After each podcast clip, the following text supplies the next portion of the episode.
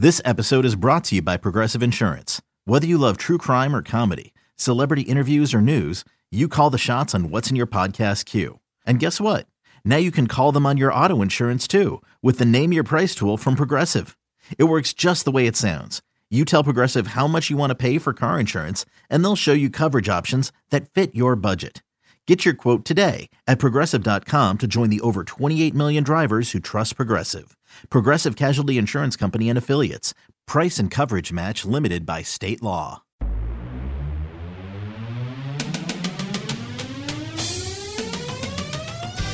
Welcome to the Seattle Mariners Baseball Podcast. Diving stop Seager. Toss on a hop to first. In time to get Simmons. Three-run homer. Specialist Fernando Abad. And the Mariners lead it 5 to 4. Goodbye baseball. Straight away center field. Cano and Cruz go back to back. And the King, when the Mariners needed him the most, two hits over seven scoreless innings. Now, here's your host, Gary Hill. Well, that was pretty fun. Welcome back to the Seattle Mariners Baseball Podcast. There's a lot to like about yesterday. Segura off the disabled list. Feels like they're back at full strength offensively for really, I mean, the first time this season. The lineup intact, lineup looking very strong and very long as well. Felix Hernandez coming back on Friday. Andrew Moore called up. He'll make his debut tonight. Sam Carlson, the second round pick, signing. Summer is here, and the Mariners are back at 500. That was a really, really good day for the M's. They've won four games in a row after beating the Tigers last night, and it was quite a win last night for a number of reasons. We'll talk about that in a second. We'll hear from Andrew Moore, who will be making his debut tonight in a Mariners uniform former Oregon State ace. We'll hear from Sam Carlson and Scott Hunter as well, talking about the second round picks signing. Also, we have a book review coming up, but it's a book. It's it's a book about baseball and Felix's perfect game that I think you'll really enjoy. So, a book conversation coming up later in the podcast as well. Let's get to the ball game though. This was well, we expected it was going to be a really good pitching matchup. Justin Verlander on the hill, James Paxton on the mound. Early in the day, though, Segura gets activated from the disabled list. He's in the starting lineup. The amazing thing about yesterday for the Mariners, Segura, Cano, Cruz, Seager, Haniger. Going into yesterday, they had started exactly one game together at Safeco Field. So if you were at the game last night, you saw the second time all of those guys were in the same starting lineup. And what a lineup it looks like, especially with Gamel, who obviously that early in the season, it was April 10th when they played together, wasn't even on the roster to start the year in Tacoma. You had Gamel in the mix, and this lineup is very difficult to pitch to right now.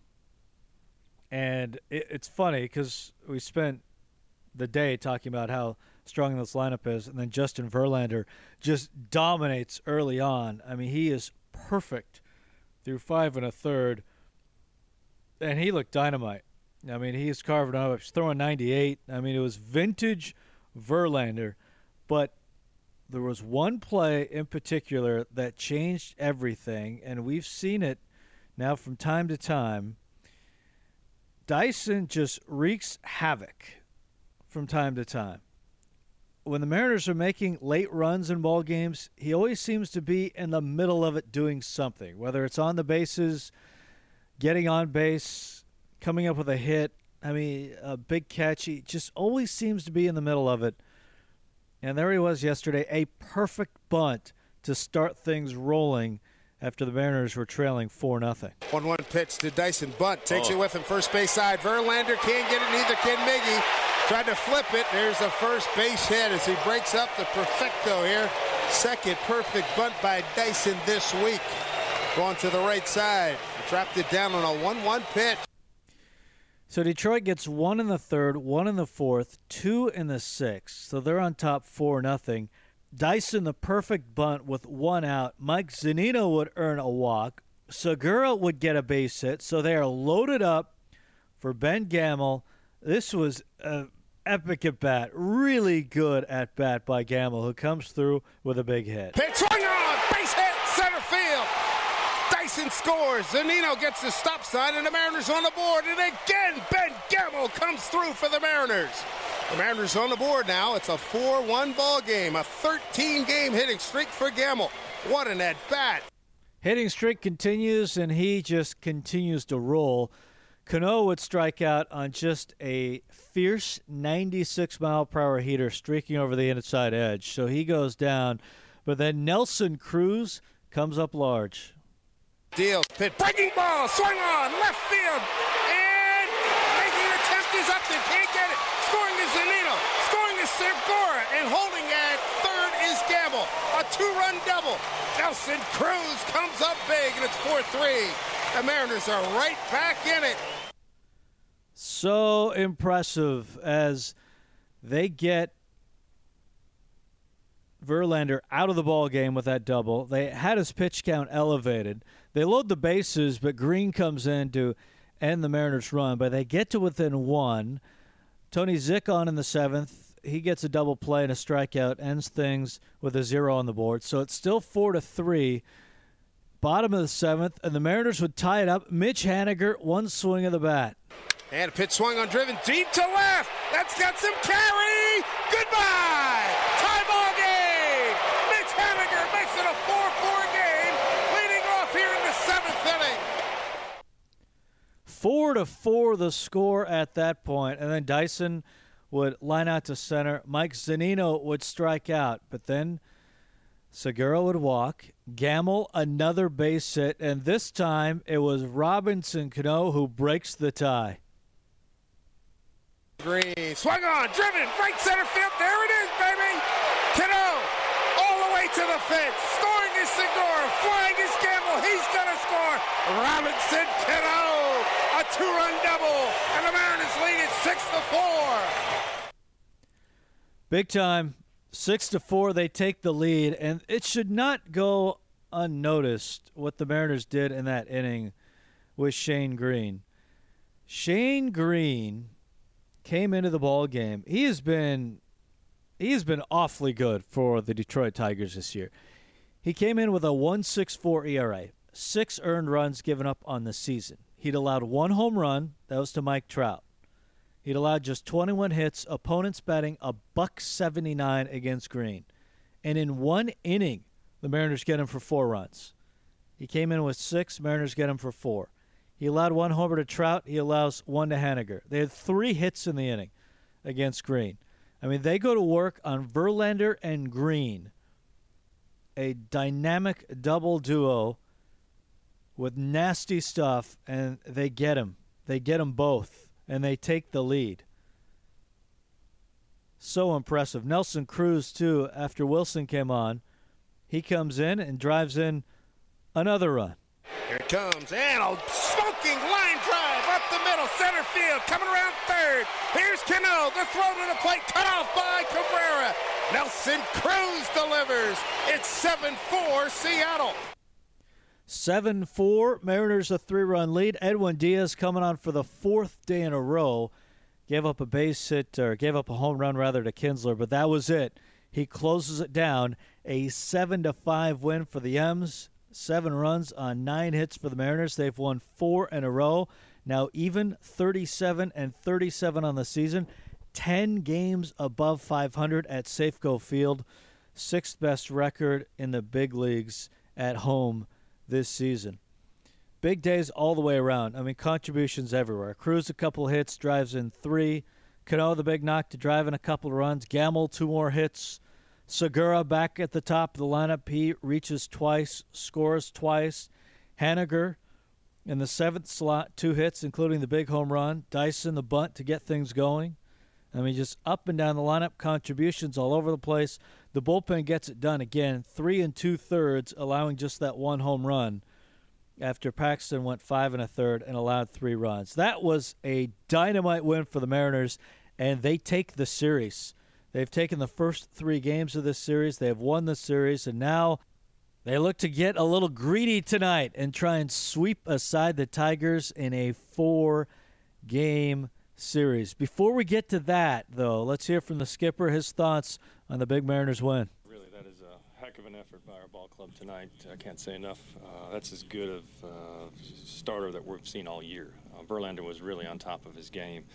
Fastball had life. He was landing the curveball whenever he wanted to. It was just a a point, you know, I was even though we didn't have a hit, you know, going into the sixth inning, it was, uh, you know, you, you, just I like the quality of our bats. There was high pitch counts, you know, it was five, six pitch at bats, one guy after another, and you know, and it was just a hopefully that we could kind of get him off his spot. I kind of look at it as like the guy who shoots, you know, 10 free throws in a row. You got to get him off his spot, and Dyson made a great bunt, and once that got going, and gave our energy, uh, dug out a little energy, and you know, the at bats continued, and you know, we got a few pitches to hit, but uh, everybody really, you know, chipping in offensively tonight, and you know with getting everybody back, you know, kind of look at what our original lineup was supposed to look at here, leaving spring training. It was awesome effort offensively, and you know, our bullpen picked us up. I thought Paxton, stuff-wise, was much, much better tonight than multiple times out. Um, you know, and not maybe quite as sharp. Didn't get great results. You know, as far as you know, when you're pitching against, you know, as, as good as Verlander was early, you know, you know every run is going to be crucial. But you know, he hung in there for us, and then Tony Zych did a nice job bridging the gap, and you know, giving us a chance, uh, and that's what uh, the guys in the middle have done recently. So um, our bullpen is getting taxed. Uh, we saw Eddie. That's the first time Eddie's ever gone four days, um, and, and, it was a little bit of a struggle. So uh, he'll be down tomorrow, but big win tonight. You know, nice come from behind, and you know, keep building on the momentum of that.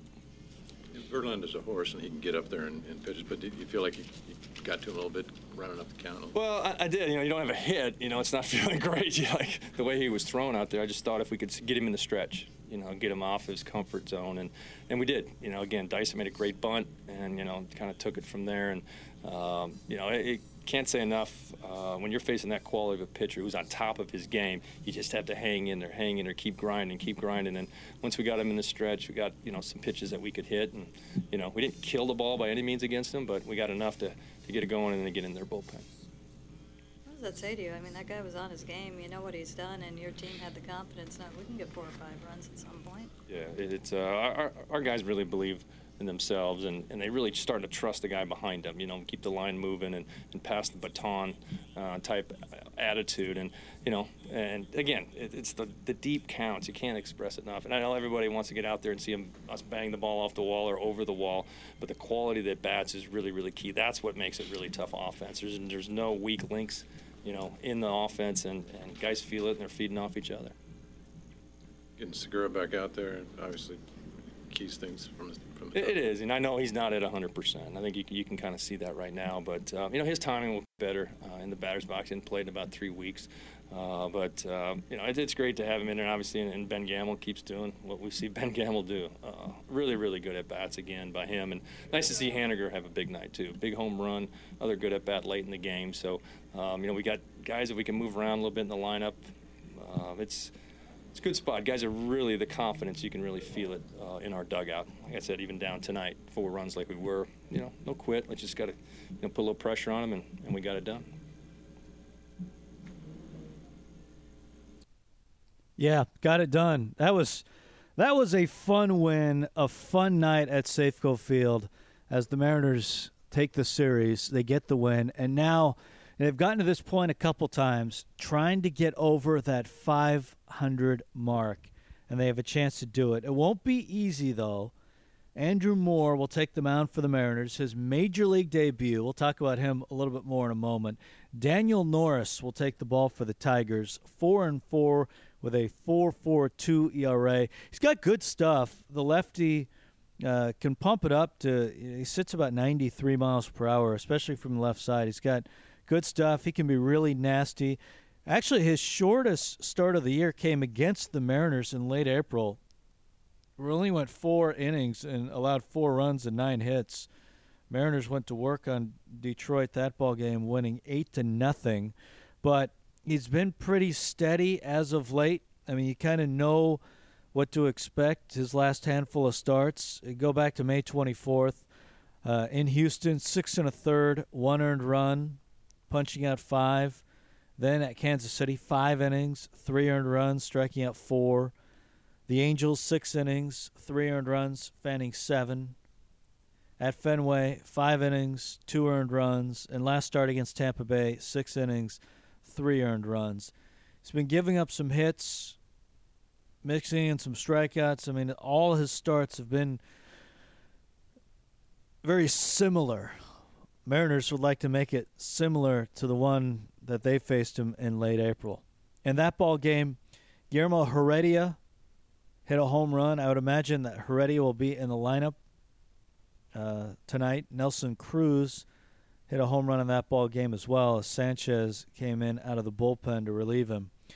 But man, Mariners trying to climb above 500. They're going to hand the ball to Andrew Moore, who will be making his major league debut, and he was in uniform last night and obviously very excited to be in the big leagues. Last night after the game, uh, Skip called me in, Pat Listach, and um, told me I wouldn't be going to Reno with him. And I was like, wait, what?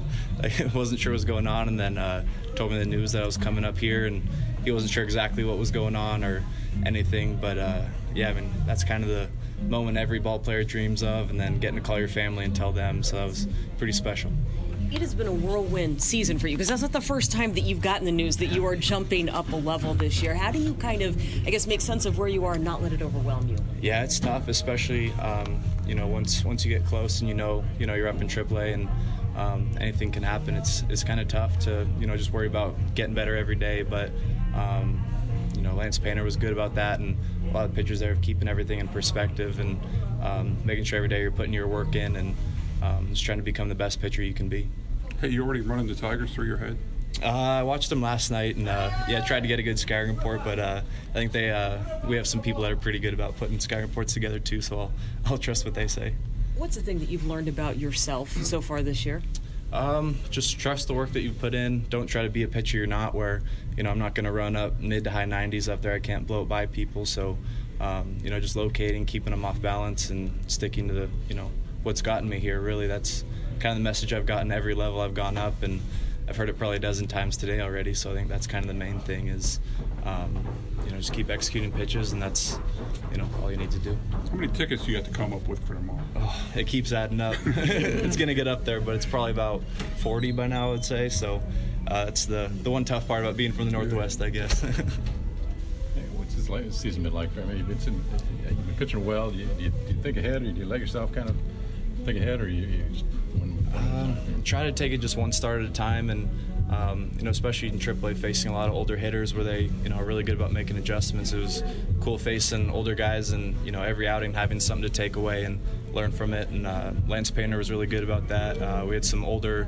guys like Machi and Mark Loeb who were good about uh, giving me bits and pieces of advice. So it was cool having those veterans around that were willing to give information and help me out grew up watching this team, and what's it going to be like to step out there? And... Oh, it's awesome. Yeah, I grew up going to games here, and um, now going to be able to take the take the mounds there is going to be awesome. So, um, just just ready to get out there.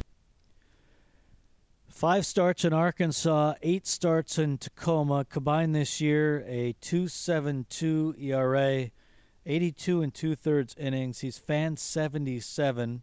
He's only walked 17 and allowed 66 hits in those 82 and two thirds innings. I saw him pitch a lot uh, in the Pac 12 when he was the ace of the Oregon State staff, and he is not he's not overpowering. He's not going to blow anyone away, as you just heard him mention there. But what he has is pinpoint control. He can spot his fastball. He is a bulldog. He won't walk guys. He'll be around the plate. He's a tremendous competitor. He is fun to watch, and I can't wait for his debut tonight. And it so happens that the Mariners will be trying to sweep aside the Detroit Tigers. So this should be a fun one tonight as the Mariners take on the Tigers. 7-10 first pitch. And then Felix Hernandez on Friday against the Houston Astros for three. What a great weekend that could be. So fun stuff. Mariners beat the Tigers. Now, a big day yesterday as well. The Mariners signing their second round draft pick, the very talented Sam Carlson. Here's Scott Hunter talking about Sam Carlson, their second round pick. He's a physical kid. He's six foot four, 215 pounds, with room to grow in his body. Um, he's a kid that we think is on his way to uh, bigger and better things. I mean, he's already throwing 95. He's got a breaking ball. He's got a feel for a changeup, and there's still a lot of room to grow into into his body. And then, you know, we're never going to put a timetable on a high school kid, but he is uh, physically ready to go, and now just learning the baseball life and the pro lifestyle, I think, is uh, the next step for him. Scott, there were some guys that were scared, or some teams were scared off because of his commitment to Florida. But it sounds like your area guy had a pretty good relationship with him and kind of knew that this was a yeah. All the credit to Ben Coleman and Mark Loomis on this one, and Ben is here. He'll be here for you guys to talk to as well. Um, that's a big thing that we talk about is you know not only athletes and tools, but character and makeup. And this is a kid from this is being my first year in uh, this role. Uh, in January, Ben reached out to me and said, "This is there's a kid I need you to see this year." And I'm like, "Who is who is Sam Carlson?" So the whole process with Ben raising the flag in January really started things off. And when I saw him in March when they were in uh, Arizona for uh, their own high school mini camp, there were some things to like. And I said, oh, let's make sure we stay on top of this kid for the rest of the year. And we had a, probably somebody his game for the next five or six starts, which spanned about six weeks. Were you surprised he was there at 55? Yeah, absolutely. And I told some guys the other day, um, you know, going into a draft my first year, you know, you have your, you know, your plan, you have your backup plan, and for me being from Philadelphia and being pessimistic, I had three or four options of like, what if uh, this happened? What if this guy's not there? Just depending on what other teams did. And Sam was in our contingency plan of uh, if one of the, if Evan White wasn't there, we were thinking about even taking Sam a little earlier. Um, and then to see him slipping in, in, the draft, and I don't want to say slipping, it was not it was anything he did, but in the age of the bonus pool and signability, teams might have just backed off, already cut deals with other people, and we just saw an opportunity where we could uh, make a run at, at Sam. When a guy does drop down like that, is there that moment where you go, what do they know that we don't? Oh, absolutely. You go through it all, but if it wasn't for my comfort level of what Ben Coleman did uh, and our staff in regards to knowing the player and knowing the kid, that probably would have sunk in a little deeper. Um, but as I was watching, you know, Jerry's face in the draft and about in the, in the 30s when Sam was still there, I said maybe we should make a couple calls to the agent, and he said go get him. Um, and so the support from the organization, Jerry, uh, the other front office personnel and ownership was was beyond belief. So there it is. Good stuff. Here's what uh, Sam Carlson, who was at the ballpark yesterday, had to say. Feels amazing. Um, it's been uh, it's been a long week and a half, and I'm glad about it here in Seattle, and I'm, I'm very happy to be signed with this club. Just like it's been like this last week. I mean, playing games, and dealing with this, and you know, a lot of stuff coming at you at once. Um, I mean, I wouldn't say it's it was very hectic, but um, it's some it's every, every, kid dreams of doing it. So uh, between playing high school baseball with my friends and then um, being drafted by the Seattle Mariners, uh, it's been quite the experience. So what was it like in, at Target Field when you went to talk to Scott and some of the players and got to meet some of the guys? It was awesome. It was eye opening. Um, I got to talk to some guys. Uh, Mike Zunino played at Florida and um, got some good advice from them and got to meet Scott and it was quite the experience, especially being uh, getting to go to Target Field, um, growing up watching the Twins play there. All right, I think this has been a fun podcast so far. Of course, it helps when you have a day like yesterday. So now we're going to talk to author Terry McDermott about his new book that I think you'll enjoy. I hope you enjoy this conversation, and we'll see you tomorrow. Well, now we get a chance to sit down with Terry McDermott, author of Off Speed Baseball, Pitching, and the Art of Deception. And I'm really looking forward to this conversation. This is a fantastic book that I know baseball fans will enjoy. This is a must read, in particular, for Mariners fans as well. So, describe this is very unique how this book plays out. Describe yeah. this book and how it's written. Well, it was supposed to be a history of pitching. Uh-huh. That's how it was sold.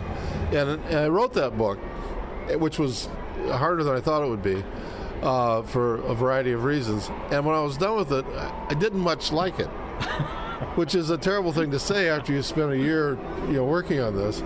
Uh, a really terrible thing for my wife to hear because you're not making any money when this is happening.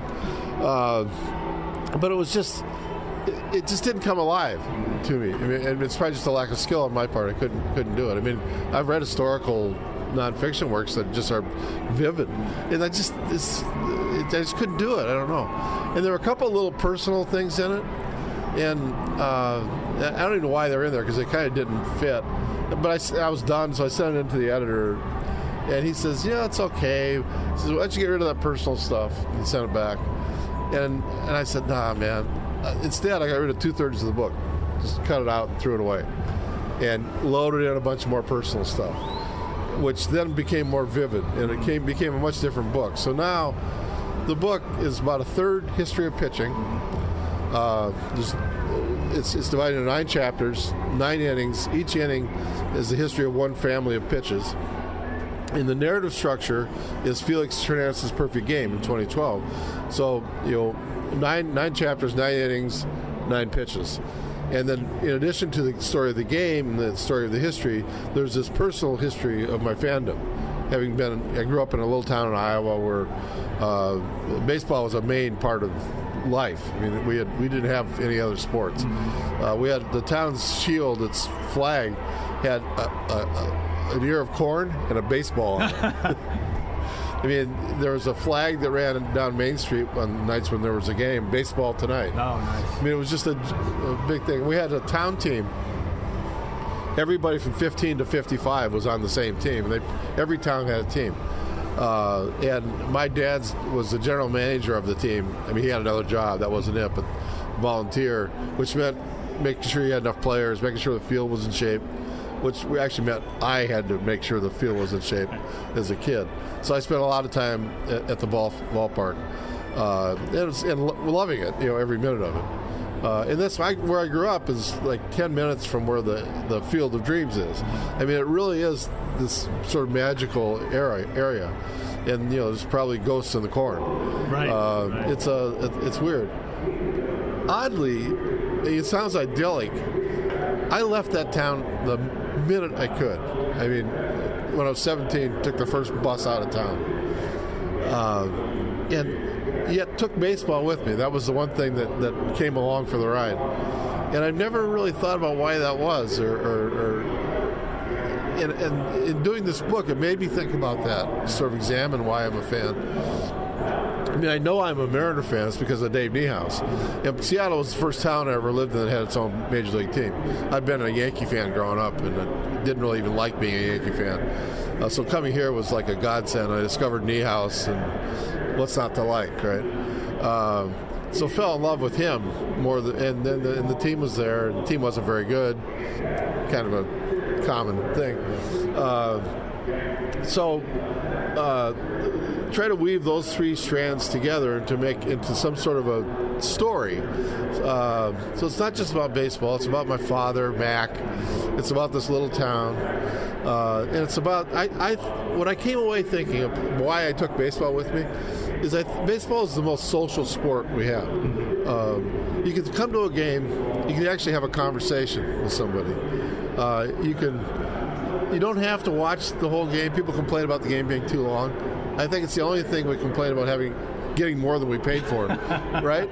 Uh, but you don't have to. I mean, I watch every pitch because I'm an uh, ardent fan. But you don't have to. You can have a beer. You can take a nap. I've been at games where I've seen people napping. Then you wake up. When I first started coming to the Kingdome, I moved here in '85 and I would bring I had an infant daughter. She was like five months old, and and we would get a seat in the bleachers in left field at the Kingdome, which was a horrible place. Uh, and we could take as much room as you want because there's nobody in the park. And she could sleep. An infant could sleep through a game. I mean, it was just you could hear sitting out there. You hear conversations behind home plate. It was bizarre. So by the time she got to first grade, she'd probably been to 150 games you know, and, and not aware of most of them. Uh, so, but it's, that's what I mean. It's it's a more communal experience. And what's amazing with this book, when you describe Felix Hernandez in the perfect game, you really go in depth. I mean, pitch by pitch, and you weave it in with the different chapters and the pitches as well. And you take us behind the scenes. You talk to John Jaso, Felix Catcher that day, Sam Fuld, the outfielder on uh, Tampa Bay's team. How much work was it to really dive that deep into one baseball game? Uh, it wasn't that hard. I mean, it was. Um, uh, Jaso was a huge help. He spent a whole day with me in Florida in the off season. Went down there. And He just and he would and you know Jaso's a curious cat. You know he, he's uh, he's not a typical baseball player. He's you know he's, he rides a bike. You know how many baseball players ride a bike? He remodels his own house. He goes hiking. You know, he's just a he's an odd duck, and he was never a, a, a regular player anywhere. Always kind of a fringe thing. He finally got a contract. All he was trying to do was play to, to make a squad the next year, and just wanted to string it out as long as he could. Now, you know, he'll probably he's probably set for life, which is good for him.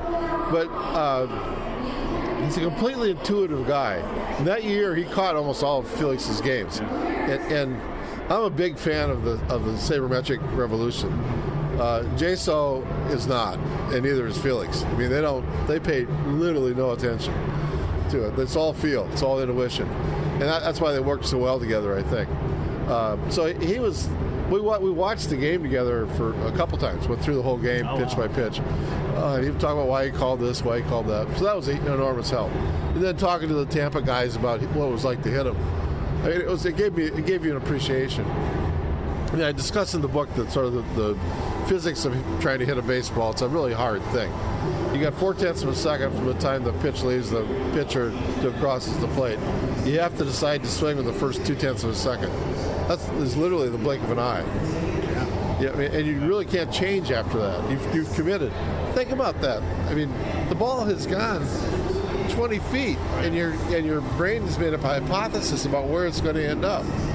And like most hypotheses, most of them are wrong. right? That's why you swing and miss. Uh, the ball is somewhere where you didn't expect it to be, either time or space, or sometimes both. Uh, so you're, you're constantly guessing uh, every hitter who says they don't guess is lying because yeah. they, they do. Uh, it's astonishing they ever hit the ball at all. I mean, and there are people who study the game who think that it's kind of an accident when they square a ball up. I mean, don't tell that to any pitcher who's faced Nelson Cruz in the last three years, because that's no accident. Uh, it's a James Shield uh, pitcher. I can't. I don't know who he's with now. Maybe he's hurt. I think, but he's been a good pitcher for a decade.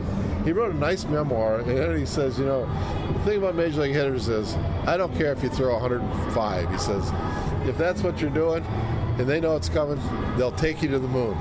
You know, and they will. They, they can they can get they can square up anything if they know where it's going to be. And so that's sort of the story of the, of the book or the story of pitching is, hit, is pitchers' attempts to not let you know where it's going to be. So there's a constant invention or reinvention or rediscovery of pitches. They come in and out of fashion. I don't think I ever heard of a cut fastball until maybe 20 years ago or maybe 15 years ago. Uh, I'm sure it's been around forever because it's not. Uh, but until Mariano really uh, Rivera uh, popularized it, uh, you know, the split finger was the era before that and that's not really any different than a forkball. It just, it, but it went out of favor for a while, then it came back. But was constantly looking for new ways to deceive, and and you know the great hitters fail two thirds of the time, so the pitchers are succeeding generally. Yeah, no Well, this this book is fabulous. I can't recommend it enough. Off Speed, Terry McDermott. I imagine people can can grab it anywhere. Get it anywhere, yeah. yeah. Well, this is great. This is a fun fun conversation, a great book, and I know Mariner fans are going to love it. Thanks for the time. Really appreciate well, thanks it. Thanks for having me on. I appreciate it. Yeah, it's great. See you later.